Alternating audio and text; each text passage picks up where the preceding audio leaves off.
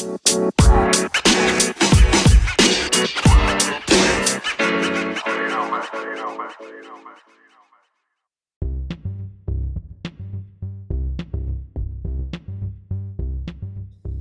うも、アノニマスですけど何か略してアノナニのアリサです。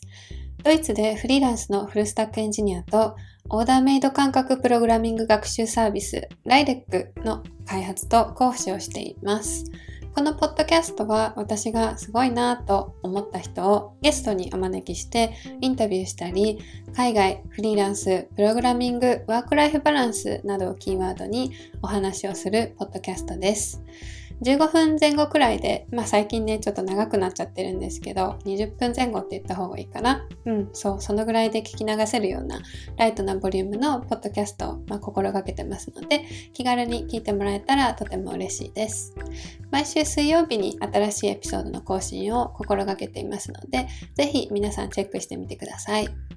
はい。今回はですね、あの、生理と女性エンジニアコミュニティというエピソードです。私のオピニオン系のエピソードになりますね。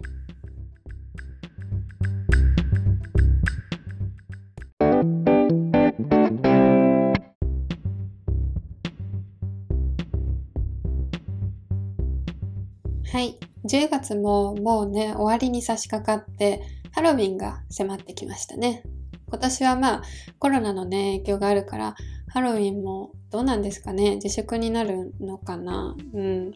まあドイツではねめったにないんですけどたまにめっちゃたまに近所にあのちっちゃいね子供が住んでる場合だったら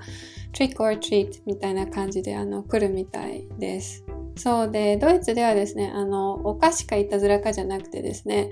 えっと、なんだったかな、ジュースソーダザウヘスって甘いものかその酸っぱいお菓子っていうもうねもはやいたずらの選択肢なくなっちゃってるんですけどそうでまあ絶対お菓子くれっていうフレーズなんですね。うん、まあ私の場合はハリボーを用意しておけば間違いないっていう勝手な あの認識でいます。ハリボーってね、あの日本でもコンビニとかでも最近見かけるのかな。ドイツのね、あのグミのお菓子です。あ、そう。で、えっ、ー、と、前回のね、あのエピソード聞いてくれた人にはね、ちょっととても申し訳ないんですけど、あの、実は今日のエピソードでですね、ドイツ企業就職をされたその卒業生のインタビューエピソードを予定してたんですけれども、あの、今日ね、公開ちょっと難しくなってしまったので、はい、あの、また折を見てリリースを予定してます。ちょっとね、あの、最近ドタバタしてまして、あの、リリース間に合わなくて申し訳ないです。はい、楽しみにね、あの、してますって言ってくださったリスナーの方がね、あの、いらっしゃったので、そう、他にもね、もし聞いてくださってるリスナーの方で、楽しみにされてた方が、あの、いらしたら、予定通りにですね、リリーリリースちょっとできなくてごめんなさいってことを、あの、ここでね、お伝えさせてください。そう。で、まあ本題なんですけれども、あの、今日はですね、何やらちょっとインパクトのあるタイトルに、あの、してみました。そう、生理と女性エンジニアコミュニティっていうね、あの、まあ、男性の多いエンジニアの業界なんですけれども、女性がね、あの、ゼロっていう分野ではないので、ちょっとまあこの2つのトピックでですね、私が思ってることをお話ししようと思います。簡単にね、あの、どんなポイントについて、あの、このエピソードで話すか、あの、先にお伝えすると、4つあって、1つ目がですね、女性エンジニアのそのコミュニティっていうのは生理を乗り切るハックがいっぱいっていうことと2つ目は問題解決ベースで問題解決ベースそうで考えるからあのいいアドバイスが多いっていうことでそれから3つ目はですね女性の安全を女性自身がテクノロジーで解決できるっていうこととで最後のまあ4つ目はですね今後のその将来の女性エンジニアのことを考えてるということです。はい。まあ、あの、最近女性エンジニアもね、だいぶ昔と比べてあの増えてきてはいると思うんですけど、まあ、まだまだね、ちょっと周りはほとんど男性エンジニアばかりっていう話がですね、私はちょっと日本とドイツしかわからないんですけれども、あの、大まかにはね、うん、あの、どちらの国でも多いとは思います。はい。で、まあ、男女比がね、その偏ってると何が起こるかっていうと、まあ、マイノリティのその不便さだったりあと理解されないことがあったりっていったことがねあの起こるかなって思うんです。で、まあ、これから言うね、そのオピニオンの考えがですね、あの、偏らないように、私が、あの、今までいたですね、ごめんなさいね、ちょっと喉が 冬になってきて、あの、調子良くないんですけれども、そう、あの、まあ、参考までにね、ちょっと私が今まで言った環境のあの割合っていうのを少し説明あのさせてもらうとあの全体的にですねその学生時代から社会人1年目までっていうのは、まあ、女性が圧倒的に多い環境でですねあのエンジニアになってからはその大逆転してます。そう。例えば、うん、そう。私はですね、あの、大学に入る前に、短大でですね、実はその2年間、保育科ですね、にあの行ってたことがあのあって、で、まあ、保育実習ももちろん、その、行ってましたよ。うん。で、そこではですね、あの、女性があの9割以上です。ほぼ100%。で、男性はあの1割未満の世界だったんですね。ものすごい極端です。で、大学はですね、あの、リベラルアーツなんですけれども、あの、そこは女子大だったんですよ。そう。で、100%その、女性で学生がそう。でまあ男性は教授にいるかなくらいの割合です。はい。そうで卒業してねあのエミレーツ航空ですぐ働き始めたんですけどあの客室乗務員をねそこでしてましてまあその時は女性67割で、まあ、男性が34割ぐらいかな、うん、5割はいなかったです、うん、っていう環境です。あそう。でパイロットはこの割合にはあの含まずです。もちろん。うん、で日系のそうあの航空会社だと、まあ、女性しかその募集してないところっていうのがほとんどだから、まあ、外資だとその男性客室乗務員がこのぐらいの割合であのいるのは普通なんです。うん、そうなんだけど、まあ、やっぱり割合的にはちょっと少ないかなって感じですね。うん、でまあ学生時代のそのバイトでですねあの塾講師とかカルディとかスタバとかホテルのスタッフとか、あと映画館スタッフかな？うん、とか、まあ、あの、やってたんですけど、あの、カルディとですね、あの、スタバは本当女性が圧倒的に多くって、あの、他はですね、男性が、あの、逆に圧倒的に多かったっていう感じです。そう。だからまあ、あの、掃除って言うと、そう、多分ね、エンジニアになる前のその私の環境っていうのは、男女比はどちらに偏ってている方もその両方経験してるけど、まあ、どちらかというとその女性の割合が多い環境が多かったかなっていう感じだと思ってます。なので、まあそういう視点でのお話だということをね、ちょっと踏まえてもらえもらえればと思います。そう。でね、まあ、あの、エピソードタイトルにもその、ある通りなんですけど、特にその整理ですね、とエンジニアっていうのも、あの、絡めて今日は、あの、オピニオンを言いたいと思ってます。で、まあ、なんでそう思ったかっていうと、ここ数ヶ月間参加してる、あの、すごい大好きなコミュニティでですね、あの、コードポラリスっていう女性エンジニアのためのコミュニティがあのあるんですよ。で、まあ、そこがものすごく心地よいわけです。で、要するにですね、まあ、さっきの話で言うと、女性10割のあの男女比がめちゃくちゃ偏った環境には、あのこのこのコミュニティはね、あのなるわけなんですが、まあ、これがね、そのエンジニアの業界だと逆にあの本当にありがたみを感じるんですよ。理由はめっちゃ単純です。だってもう女性エンジニアエンジニアの数がほんと少ないからですよ。そう。で、まあ、そんな環境でね、その女性エンジニアのためのコミュニティっていうのは本当ありがたいですし、貴重なんですね。うん、でまあ違う業種のその女性コミュニティっていうのは、まあ、もちろん他にもねコミュニティはいっぱいあると思うんですけどエンジニアのその女性コミュニティっていうのは、うん、そうですね日本で言うとまだ少ないんじゃないかなっていうふうにね個人的には思います海外もそう最近とかそのぐらいになってできたのかなっていう、うん、感じだと思うんです。でまあ私の場合はですねそのフルリモートであの、まあ、エンジニアになってからね最初からあの働いてきてますからあんまりこう例えばそうですね生理休暇取りづらいとかうん、あとナプキン、ナプキンか、うん、頻繁に買いづらい環境だとか、生理絡みのその嫌がらせ受けたりとかっていうのは、そのエンジニアになってからはまあないんですけど、その前はね、あったんですけど、そう。で、まあこれがその企業勤めだったら、はやばいなって思ってる派なんですね。だってまあそういうそういう話をその男性にしたってあのすごい困ると思うんですよ。うん、まあ経験がないことはね共感しづらいですしまあしたところでね あの薄っぺらくなっちゃうからあの下手に共感もできないしみたいな、うん、多分私が男性だったらそう思うかなっていうふうにね、うん、思います。まあ私はその日本の教育で育ってるのでそういう生理の話とか性教育のね、まあ、話って高校以外ではその、まあ、男女別で受けてきたのでそういう話はねちょっと公にはしないものって刷り込まれてるんですよ。まあ、だから今までねこうめっちゃ痛くてもあの不可あの不快でもあのあんまりこう家族とかにも言わなかったんですよ。そうでまあそういうねちょっと言いづらいなとかあと女性がね少ないっていう環境だとあのこういう女性の悩みっていうのは積んだままなわけですよねほったらかしみたいな。うん、だからまあ、うん、そうね快適な例えばその生理用品があるかとかっていう情報もあの回らなかったりですねあと痛い時にそうどう乗り切ってるかっていう他の人のあのハックとかっていうのも入手しづらいんですよ。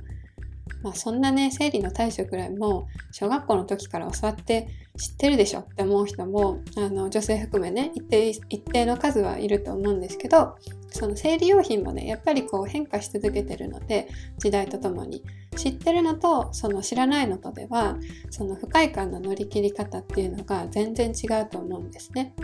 例えば私はそのずっと今までねナプキンと、まあ、タンポンしか生理用品はないのかなっていうふうに思ってたんですけれどもあのドイツに来てですね欧米ではその月経カップっていうものがその新しい選択肢にあるよっていうことをねあの知ったんですよ。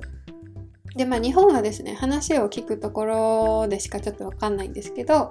あの未だにちょっと店頭の販売はなくてですね個人でまあオンラインで Amazon とかかな、うん、使って注文するしかちょっとないみたいなんですけどまあ私は月経カップの存在はですねあのめっちゃこう何て言うのかなもっと早くに知りたかったなっていうくらいです。でもね、まあ、当時私が月経カップを知ったのはですねあの Twitter でたまたまツイートしてる人の内容っていうのを見たからで正直ねあの運だったんですよ。うん、そうしかも密かにね あのめっちゃ密かに情報が最近出てるっていう感じで男性はですね正直あの欧米でもですね月経カップのこと知らない人も普通にいますね。うん、生理ってまあ別に恥ずかしいものではなくてですね自然現象であの起こるものなのになんで密かに回る情報なの？ってめっちゃねあの思いました。それが、まあ、女性エンジニアのコミュニティに入ったらですよあのこういう悩みも話しやすいしただ痛い憂鬱だよねとかっていう共感だけじゃなくてあのこういう新しいものが出たらしいよとか私はこれが効果効果的だったとか問題解決のねあの視点でのアドバイスがめっちゃ多いんですよ。でまあ同じ女性でもねその生理痛が軽かったりとか特にその、まあ、今までもうすでにあったナプキンとかタンポンでもね全然不快じゃないよっていう人もあのいるんですよ実際そうだから問題解決のその下あの視点がなくてですねああわかる辛いよね終わりっていうそのね共感であの完結するタイプもあの実際多いんですけど私がその求めてるのはですねあのそういうことじゃなかったんですよ。そう痛い不快じゃあこれからどうしたら軽減できるかっていうことをですねあの一緒に考える人とあのまあ何て言うのかな一緒に考えるこう人がいる場所っていうのがね欲しかったんだなって気がついたんですよ。そうで、まあ、女性エンジニアの集まりっていうのはですねそのまあエンジニアですからもちろんあのエンジニアの話っていうのがメインなんですけど、まあ、もちろん女性ですからその生理のことも話しますよ。うん、そうで生理をねあの乗り切るハックがほんといっぱいであの月経カップ以外にもですねあのトイレに流せるナプキンとその併用する名前はですねシンクロフィットだったと思いますとかあと経血をですね吸収するショーツもあのあるみたいでですねこれはもう本当に最近教えていただいて知ったんですよ。であとはですねまああの定期的にね検診にも行った方がいいとかけあの検診を習慣づけるためにそのピルですね低用量ピルの処方をしてもらう時にあの一緒にしてるとかあのそういう自分でメンテナンスをどうしやすくするか的なあのハックもですねめっちゃ教えてもらえるのであの女性エンジニア以外のその女性にもこれはですね私はどんどん広まってほしいハックだなと思思ってます。あの、密かにじゃなくって、普通の情報として。そう。で、私はですね、あの、紙、紙ナプキンとそのタンポンがですね、あの、生理まあ始まった時には、普通にあったんですよ。あの、すでに普及してた時代だったんですけど、あの、おばあちゃんとか、そのお母さんとかね、どうしてたんだろうなっていうふうに思ったんですよ。その世代ね。うん、で、まあ家族間でもですね、私の場合はですよ、こういう話はね、あの、あんまりしないことがね、ちょっと暗黙の了解になってる感じなので、あの、実際聞いたことはないんですけど、直接ね。そう、でもおばあちゃんたちのその世代っていうのは、あの、どうやら布ナプキンだったようで、で、当時って洗濯機ないじゃないですか。そう、だから、あの、洗うの大変だったみたいですね。そう。で、まあ日本でですね、あの紙ナプキンが販売あのされ始めたのっていうのは、1961年、あの、アンネナプキンっていうのがですね、あの初めてあのナプキンとしてこう発売されたものだったようで、あのアメリカはですね、その40年、40年ですよ。そ40年も前からその紙ナプキンっていうのが実は普及してたので、日本ではですね、あの、とても遅れて普及したっていうことでもあるんですよ。でこの傾向はですねあの実は今でもあると私は思ってて月経カップがですねまだこう市販されていないっていうこともそうですし、まあ、生理休暇がねあるようでないようなというか取れないとか取りづらいっていう空気もあのその名残のような気がね私はしてます。そうでまあ話はねちょっとそれるんですけどこの生理用品のねその歴史を知ったいきさつっていうのがあの小山健さんかな、うん、があの書いてる漫画「月一生理ちゃん」っていうそのシリーズの第9話の話なんですよ。で、あの、そこではですね、これめっちゃ面白いんで、あの、個人的に気に気になる方はですね、ちょっとリンク貼っておくので見てみてください。めっちゃ面白いです。そう。で、そこではですね、あの、企画しては敗れていたアンネナプキンのその提案者の方と、あのその方とですね、一緒にこう発売までの過程を協力して、まあ、販売までを支えた社長のお話なんですけれども、その9話のね、エピソードだけは。そう。で、提案者の方は女性でですね、その社長は男性なんですよ。で、この男性の社長はですね、自ら当時ですよ、当時、あの一般的だったゴム引きパンツとその脱脂綿ですね。で、生理をしのぐという方法をですね、自分で体験してるほどの人なんですけれども、まあね、経血出ませんから、男性ですからね。そう、あの、水での代用なんですが、でも、まあ、ここまでね、その他の人の気持ちになって、生理用品をこう発売するまでのアクションを起こす人がいなければですよ、あの、新しい生理用品って出ないんだと。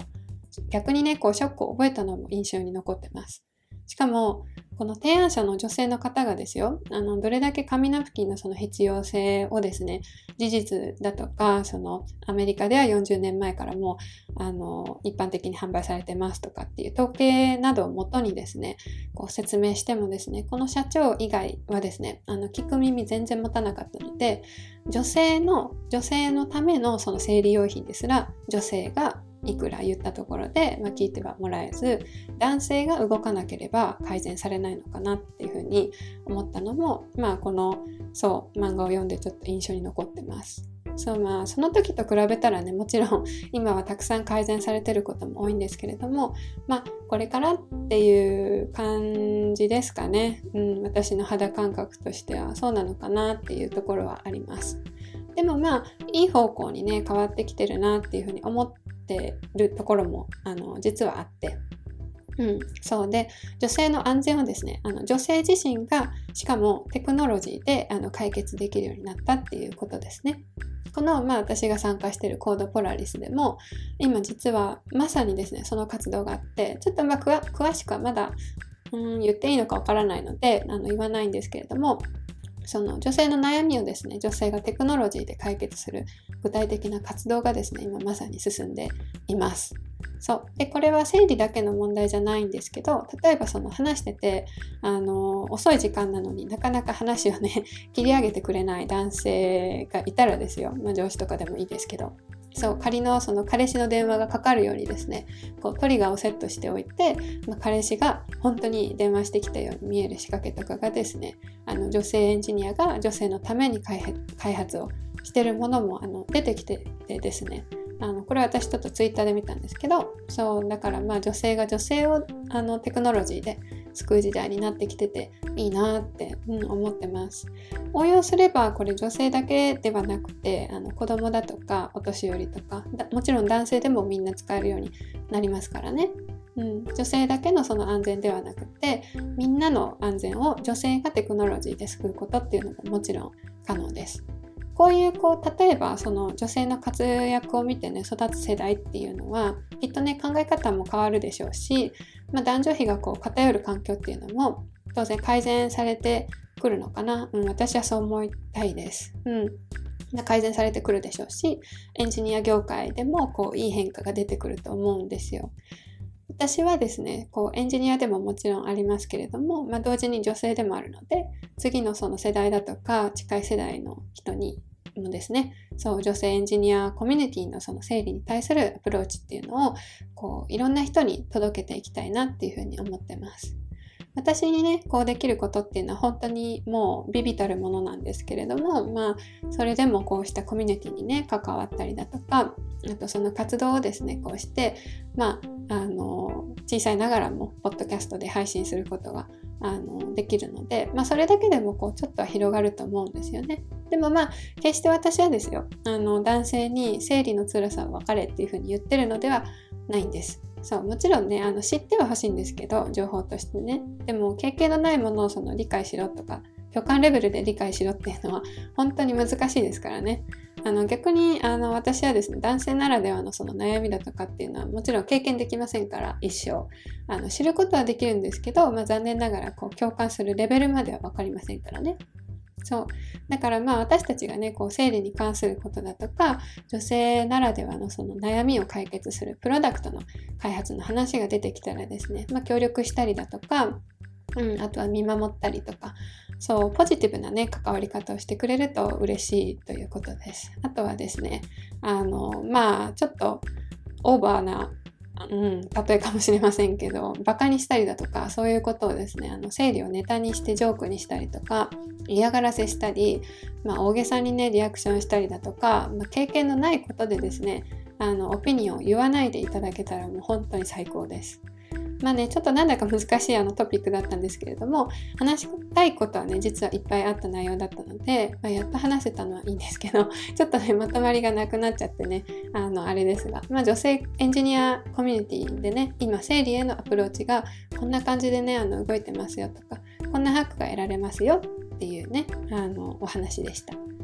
このエピソードでね、あの紹介をしたコードポラリスは、あの女性であればどなたでも参加できますので、あのもし参加したいって方はですね、あのこのエピソードにリンクを貼ってますので、ぜひチェックしてみてください。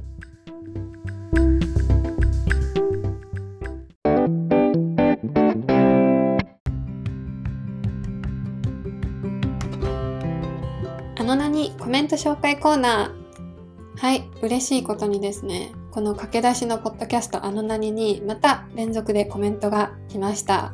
皆さん、本当にありがとうございます。そう、今回のエピソードでもね、まあ、なんとか あの、途切れることなくコメントの紹介をできてますので、あの、本当めっちゃ嬉しいです。あと、まあ、最近ね、あの、あの名に聞いてますっていう風に言ってくださる、その、担当受講生の方だとか、あと、卒業生がね、増えてきていてですね、うちわでのその、認知度っていうのは、ちょっとだけ上がってきたのかなっていうふうにね あの思っててそう知ってる人からね聞いたよって直接言ってもらえるのもあのすごく嬉しいことだなと思ってます。はい。今日はですねあのツイッターから2件コメントが来てます。ではあの早速紹介していきますね。まずは1つ目。このあの名にでもね、あのおなじみになりつつあるディズさん。小文字の DZ にひらがなのズさん改め、前回のエピソードでもコメント紹介させていただいた大平和美さんです。和美さん、本当にもういつもコメントくださってありがとうございます。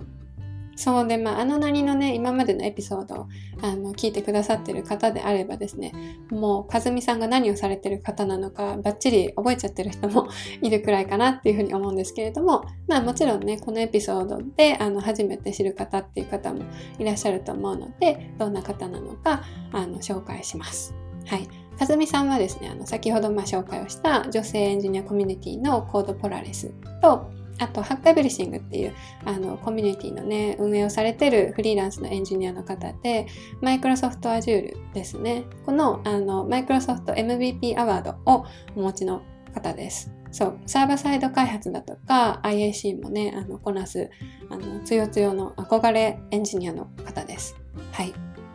では、ちょっと早速読んでいきます。個人サービスあ、ごめんなさいね。早速噛んじゃった。申し訳ない。はい、もう一回やり直します。はい。個人サービス開発すごいです。そして、ライレックは日本語で読むと、ライラック、地元の札幌のシンボルなので、勝手にときめいております。色のイメージいいですね。ついつい毎回コメントしちゃいます。お互いに焼けながらお返事し合ってるの幸せです。今は家なのでにやけ放題。いやーまあね、嬉しいと、そう、にやけちゃうんですよね。今もほんと読みながらめっちゃ嬉しくて、にやけてます。はい。私がね、あの今開発してるオーダーメイド感覚プログラミング学習サービスのライレックをね、あライレックのそうことをね、あの、先行で、まあちょっと教材リリースをし始めましたよっていう話と、うん、あとサービス名をあのようやく1年ぐらいかな経ってからあのつけましたっていう話をしましてそうで、かずみさんのその地元札幌のね、シンボルカラーだったんですね。あの、全然知らなかったんですけれども、あの、すごい偶然で、あの、嬉しいです。そう、私もね、ほんとこの偶然にもうときめいてますよ。そう。でもともとブルー系のねその色が好きで私は、うん、でグリーンとかネイビーとかねあの好きでよくね服でも取り入れてるんですけどまあ紫いいわってギャツビーっていうフレームワークをねあのマスターしてる時にですね公式ドキュメントを見て思ってましてそうあの気に入りすぎてもう自分のテーマカラーにあの取り込んでしまったんですよ。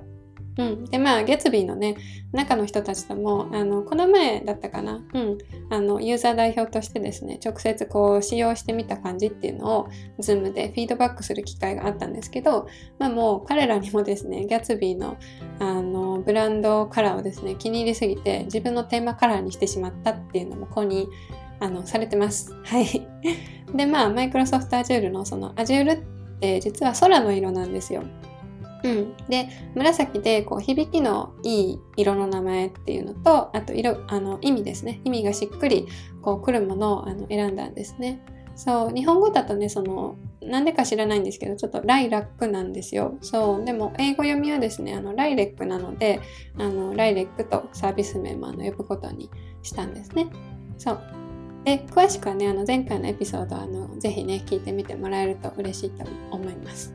うん。で、あの、そう。で、かずみさんのね、ディスの寝起き FM っていう、こう、ポッドキャストでね、私のこともあの、エピソードを使ってですね、あの、紹介してくださったりだとか、レターをね、読んでくださったりね、あの、してもらってて、私のあの何でもこう、毎回コメント紹介させてもらってるんですよ。そうで1対1とかねあの実際にこう直接お会いして話したことはねあの残念ながらコロナ蔓延の後に和美さんとこう知り合うことができたので残念ながらねちょっとまだないんですけどまあオンラインでねこうゆるくねやり取りがねできてるのがとっても嬉しいです。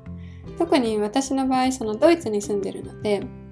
うん、あの日本人多分住んでるのこの辺りこの町かな、うん、私だけって感じな ところにいるので日本人のしかもエンジニアで女性のお友達ってもう全然見つけられないんですよ。うん、だからこのね和美さんとのオンラインのやり取りがね本当に嬉しくってそしてあのエンジニアとしてもねとても尊敬してるので本当にもう感謝です。はい。かずみさんのディズの寝起き FM は、あのスタンド FM というプラットフォームで配信されてるので、皆さんもね、ぜひ、あの、聞いてみてください。ほんとね、あの、ゆるい感じで、あの、めっちゃ自分自身も寝起きの時にね、数分聞けるので、おすすめです。はい。このエピソードにあの、リンク貼ってますので、気になる方はぜひチェックしてみてください。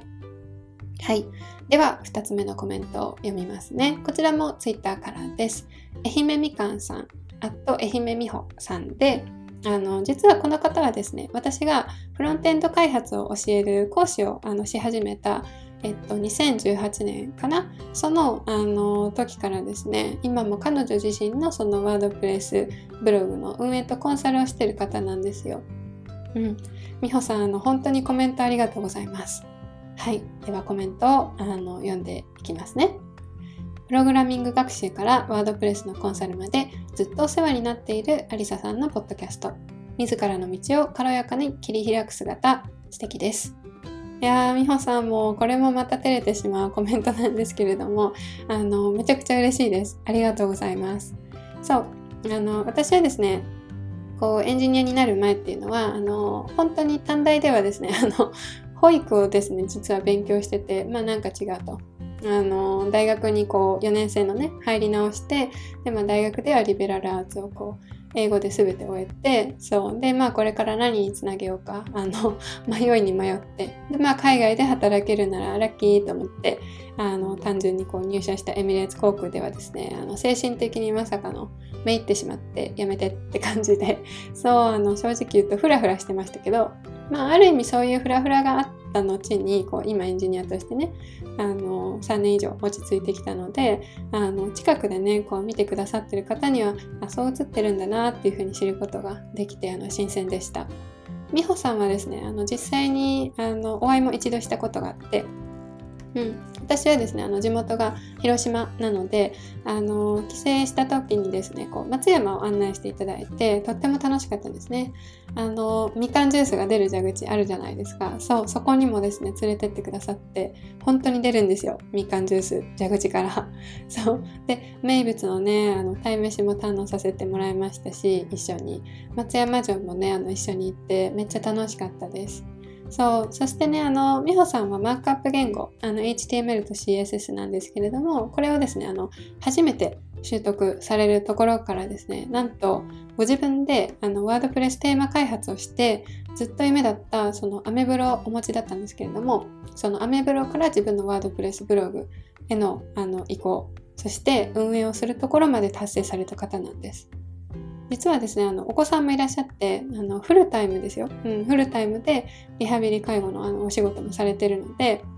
うん、本当にもう勉強時間確保と継続をすることに関しては、あの、プロレベルだと思います。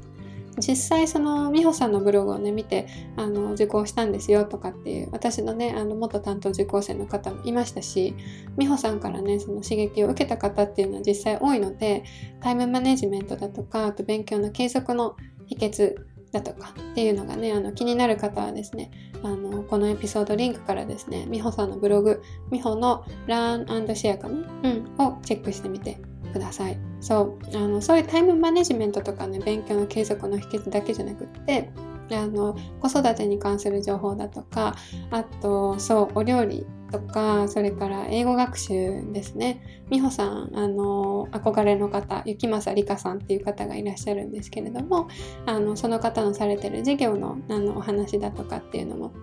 あのされていてですね。あのそうクオリティライフですかねあの生活のこう質が上がるようなこうハップっていうのも書いてあるので、ぜひ気になる方はね、あの一度見てみてください。はい。みほさん、コメントありがとうございます。あの何では Twitter からコメントを受け付けていますので、エピソードの感想などをハッシュタグあの何をつけてツイートしていただければ、このコメント紹介コーナーで紹介させていただきます。ハッシュタグにアノニマスのカタカナのあの何かの何を漢字で書いて、ハッシュタグあの何です。お待ちしてます。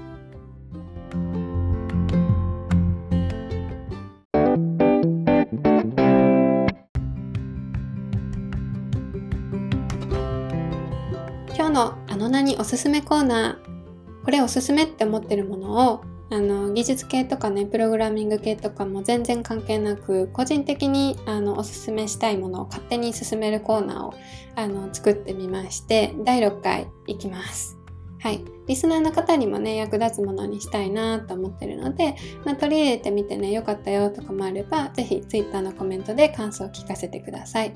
はい。今日はですね、まあ本題でも触れたんですけど、あの、月経カップがおすすめです。そう、男性の方はね、使いませんけど、はい、女性の方向けですね。うん、私はまあ長らくこの、うん、紙ナプキンっていうのを10年以上使ってたんですけれどもまあなんせねアレルギーがこうひどくってですねあの肌めちゃくちゃ弱いんですよで市販のその化粧品がほぼ使えないくらいであの、前の前のエピソードぐらいでですね、基礎化粧品全部自分で作ってるっていう風なね、あの話もしたんですけど、うん、まあそういうレベルなんです。まああの、ナプキンはね、かゆい、深い、肌荒れる、匂い気になるで、もうね、あの、そう、最悪だったんですけど、そう、タンポンはね、あの、使い心地悪くって、もうあの、他に方法がなかったんですよね。そう。で、まあ、でもね、月経カップをね、去年くらいから使い始めたんですけど、それまで知らなかったんでね。そう。で、まあ、ナプキンのね、このデメリット5つっていうのが、全部こう、一気に解決しちゃって、びっくりしました。本当に。ナプキンはね、あの、装着が楽なんですよ。あの、ペリって、あの、こう、なんていうのかな。うん、包装から、あの、包装剥がして、こう、ペッて貼るだけなんですけど、うん、まあ、ただこの、そう、深いこの上ないし、匂いがもう気になるしで、いつ取り替えようかって常に考えてることになるんですよ、本当あの、他のこと考えられないです、正直言って。あんまり。そう、だからめっちゃ外出、外出しづらいんですね。まあ、これに旅行がかぶったら最悪ですよ、本当うん。でもまあ月経カップだったらね、こう人にもよりますけど、まあ私は1日にこう2、3回かな、うん、経血捨てられればいいんで、まあ、トイレに頻繁に行くなとか、この人お腹壊してんのかなとか、周りの人にも思われたり、あの、聞かれたりもね、しなくてもいいので、楽です、本当旅行の時もね、あの、月経カップと、あの、織物シートだけでいいんで、荷物もですね、あの、超コンパクトですよ。そう、夜用のナプキンとかね、あの、もうおむつかよって感じのね、分厚さじゃないですか、正直言って。うん、そうで、まあそれがね、全部いらないってものすごい旅行には助かります。うんでね、まあ、ナプキンだと持ってる数がね、足りるかどうかの、あの、不安っていうのもね、あの、外出する時にはありますし、まあ、もちろん家にストックがない時もね、あの、痛いのに買いに行かないといけなくなっちゃいますけど、そう、でも月経カップはですね、あの、カップが空になあの、できればですね、12年は最長で使えるものもあるくらいなんで、12年ですよ。そう。だからまあそういう不安もないですね。うん、なんでまあゴミが増えなくて環境にもいいですし、まあ、ナプキンをね買うお金っていうのも月経カップ1つ買うだけの費用でね数年はあのかからないんで追加では。これは大きいですよ本当、うん、実際月経カップはですねあの1つあればいいです。うん、自分に合うサイズがねいくつかあるんでその中でも合うもの見つけたら1つあればいいんで、まあ、あと1つ2000円未満かな。ちょっともう随分前に買ったんで覚えてないんですけど。うん、ぐらいなんで、まあ、毎月のね、そのナプキン代が浮いて嬉しいですよ。結構ね、ナプキンもまあ毎月ですから、お金地味にかかりますし、あの男性はこのお金いらないわけですからね。そう。女性があの一生に支払うナプキンの金額って皆さん知ってますか？うん、ちょっと調べたんですけど、あの、約6万3000円らしいんですけれども、まあ、これはですね、1回の整理でたったのですよ、たったの5枚しか使わない場合なんで、こんな少ない人普通いないと思うんですよね。うん、まあ36枚入りのナプキンがですねあの1箱アメリカでは確か9ドルらしくってそう5枚かけるその456回一生で整理があるとしてですよ。合計まあ2280枚かなの場合の計算なんですけどそう。で、まあ、これはですね、あの、タンポンと合わせて使ってる統計みたいなんですね。だからまあ、ナプキンだけだったら、その一生の整理で、この2倍から4倍は使う感覚なんで、そう、あの、もっとかかる人もいるかもしれないですよ。そう、だから実質まあ、そうだとすれば、約12万6千円からまあ25万2千円とかが一生に、ナプキン代でですよ。捨てるものにですよ。うん、かかってるんです。でまあ仕事がない時もねその収入の得られない学生っていうのも、まあ、小学生の時からですからね。平等にその生理用品を買わなきゃいけませんからコスパも非常に悪いわけです。それからね、まあ、あの全部解放されるのであれば月経カップねあのもし使ってみて合うのであればめっちゃコスパがあのいいですよ。実際。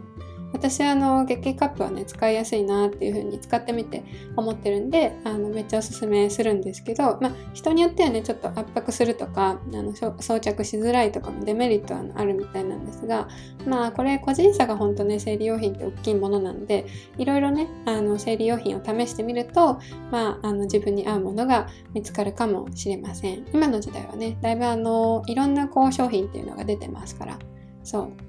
うん、でまあ本題でもねこうちらっと話した例えばトイレに流せるナプキンとこう併用して使うシンクロフィットとか、まあ、経血をね吸収するショーツですよ。あのショーツ履いてればもういいっていうそれ以外に何もいらないっていうものなんですけれどもまあそういうものとかもですね最近では選択肢にあのありますから。そう少しでもねあの快適に過ごせてあの合うものがね見つかるあの参考になれば嬉しいです。